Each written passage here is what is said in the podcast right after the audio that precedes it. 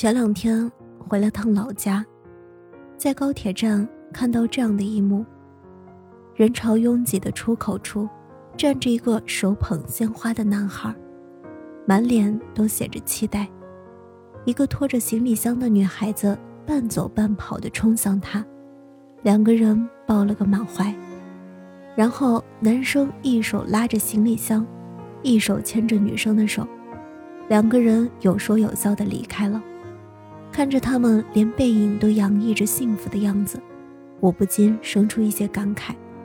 见到喜欢的人，真的是一件很幸福的事儿。我不知道这对小情侣有着什么样的故事，可能是异地恋，也可能只是经历了短暂的分别。但是那种重逢的喜悦是扑面而来的，更是令人动容的。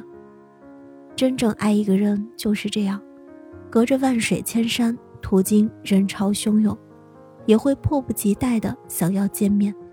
无论是青葱少爱的少男少女，还是成熟稳重的大人，在爱情面前，其实都是一样的。学生时代的时候，喜欢一个人是课间不睡觉，也要短暂的聊几分钟天；长大成人以后，爱着一个人就是各自忙碌不休，也要抽出时间见上一面。因为无论隔着屏幕说了多少句“我想你”，也抵不过见面时一个结实的拥抱。因为很多话只有面对面才能说出口，很多事只有面对面才能做到。当你爱一个人，想着一个人，念着一个人，无论有多难，你都一定会奋不顾身去见他。活在这个快节奏的时代，说真的，大家都很忙。他有他的事业，你有你的前程。他为了跑客户需要频频出差，而你为了一个方案可以连续加班好几周。你们都很拼命，也很努力，不管是为两个人的未来，还是为成为更好的自己，都咬着牙关不让自己停下来。而那些有限的空闲时间，你们只想留给彼此。可能是调休了很久才凑出来的几天假期，你们可以暂时放下一切工作。一起去旅行，可能是一个周末中短暂的约会，只够你们看一场电影、吃一顿饭、聊几句天就匆匆结束。见面的时间可能很短，想说的话却有很多。在一起的时光如此短暂，来不及把想做的事做完。可是那又有什么关系呢？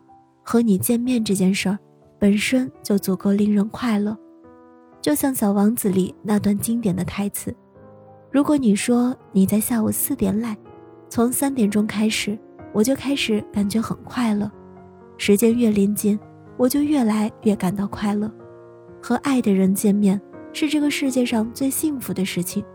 见面前的精心打扮和迫不及待的心情，见面时的满心欢愉和全世界只剩下你们的快乐，见面后盼望着下一次相逢的期待，这些都是无可比拟的欢愉。